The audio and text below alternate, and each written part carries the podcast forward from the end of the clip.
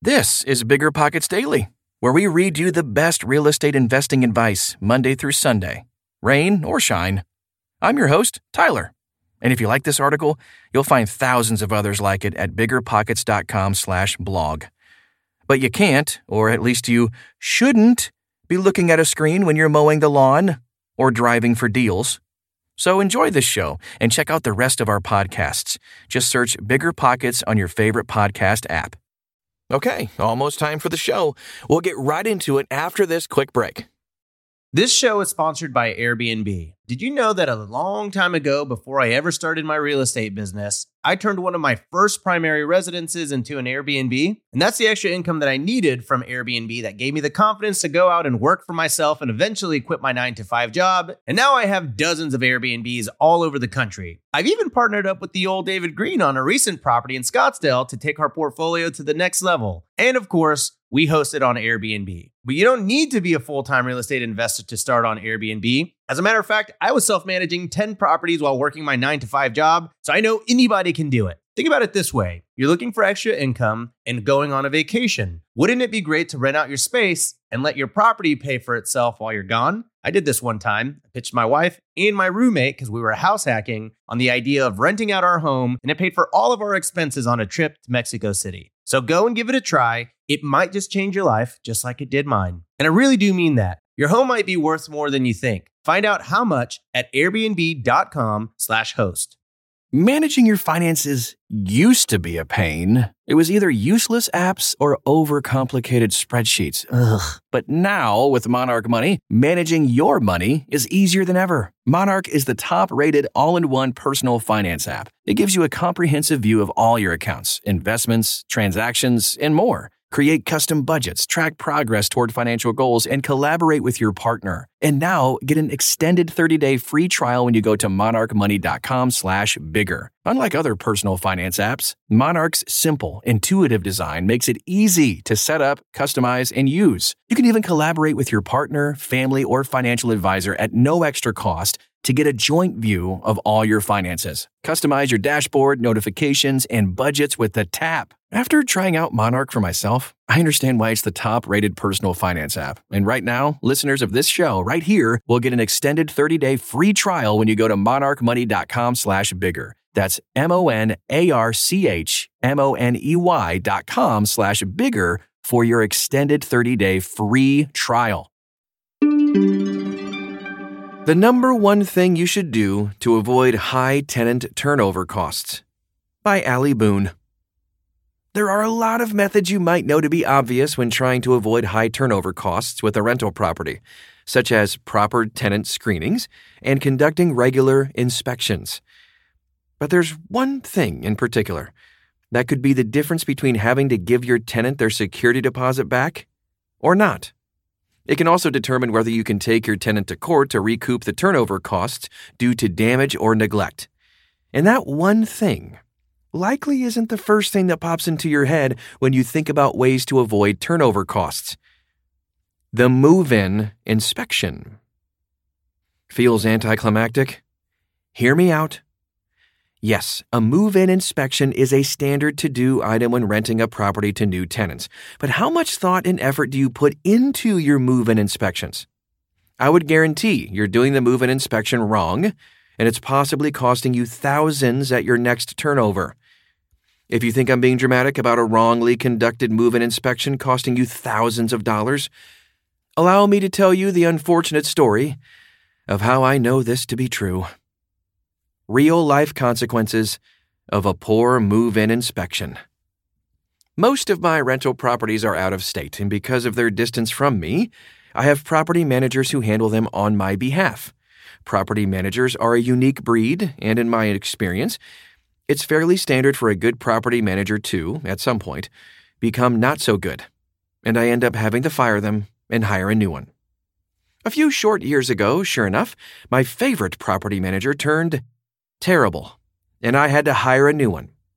Shortly after the new property manager took over my properties, a tenant in one of the properties stopped paying rent and moved out. After the tenant moved out, the property manager went to the property to initiate the turnover so we could get it rented back out as quickly as possible. before the property manager even walked into the property. She knew we had a problem. The tenant had left most of her belongings in the front yard.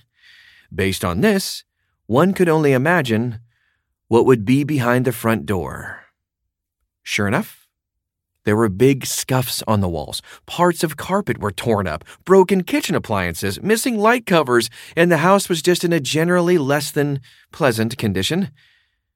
It could have been in worse condition, but there was enough damage to trigger a high turnover expense that was coming my way. Naturally, the property manager and I agreed to withhold her security deposit refund. Additionally, we were prepping to file a judgment against her for the additional expenses. But we were stopped dead in our tracks. The tenant responded to the letter about her security deposit being withheld by saying, All of those things were like that when I moved in. A simple response, but a powerful one. Because if that were actually true, we wouldn't be able to withhold her security deposit, and we certainly couldn't take her to court for damage expenses. I knew she was lying because the property was in fantastic condition when she moved in, so right away, I went looking through my files for the move in inspection report from when she had moved in. because I had switched property managers during her tenancy, the new property manager didn't have this information immediately on file. I was nervous looking for the report because I knew it would be my only hope of being able to pursue her for the expenses I was now incurring. I held my breath until, all of a sudden, I found the inspection report. I saw the file name jump out at me on my computer, and I sighed a breath of relief. I opened the document, feeling confident we could now prove the tenant was lying. My breathing paused again However, as I looked at the document, all I saw was a bare bones checklist of rooms, only a single check mark for an entire room if it was in satisfactory condition. And three of the world's smallest and blurriest pictures that had ever been taken since the advent of the camera. Uh oh. Sure enough, we had no usable proof the tenant was lying. We could have continued to fight her on the security deposit refund, but we knew if she took us to court over it, we couldn't prove that she was, in fact, lying. We ended up only being able to charge her the $250 for the trash in the yard, and we had to reimburse her the rest. I lost big time. All because I didn't have a proper move in inspection report that would have proved she was lying and allowed us to withhold her security deposit and go forward on filing the judgment against her. In case you're wondering, that turnover cost me over $14,000 in repairs. And the tenant got off scot free. The rights and wrongs of move in inspections. Obviously, the biggest mistake rental property investors make with move in inspections is if they don't do one. But what about when you're responsible enough to do the move in inspection? Is there a right way and a wrong way to do it? What 99% of investors do during a move in inspection is document and take pictures of what's flawed or damaged in the property. This is the wrong version of how to do a move in inspection.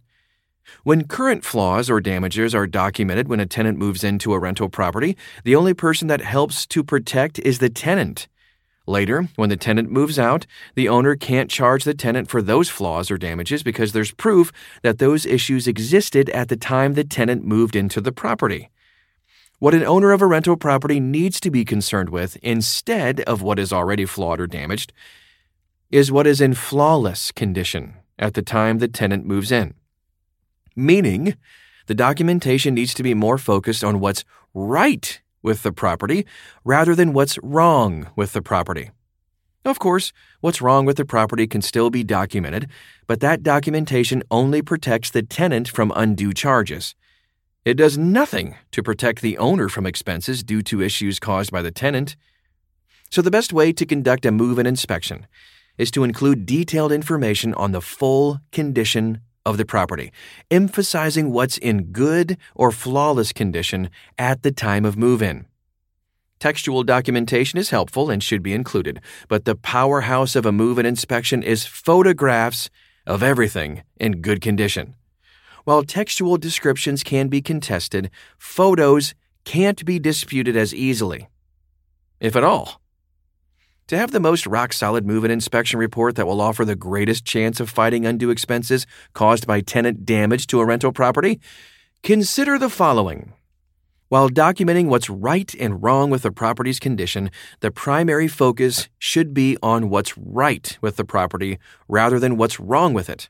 Photographs should be the primary form of documentation rather than textual descriptions. Take pictures of absolutely everything you can focusing on what's right with the property more than what's wrong with it. Best protections against high turnover costs. Obviously, the move in inspection is one of the critical efforts to help prevent high turnover costs, if not the most critical. Additional efforts you can consider to help minimize turnover expenses between tenants include these thorough and strict tenant screening, regular property inspections during all tenancies, installation of hardier materials that tenants can't easily destroy. There is no 100% protection guarantee against high turnover costs due to tenant neglect.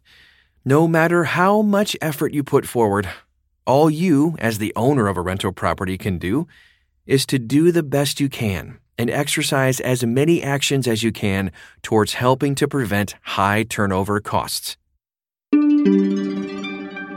I hope you enjoyed today's article. Remember, you can find thousands more like it at biggerpockets.com/blog. And you can unlock new tools by creating a free account at biggerpockets.com. And for another fresh perspective on real estate investing, join me right here tomorrow.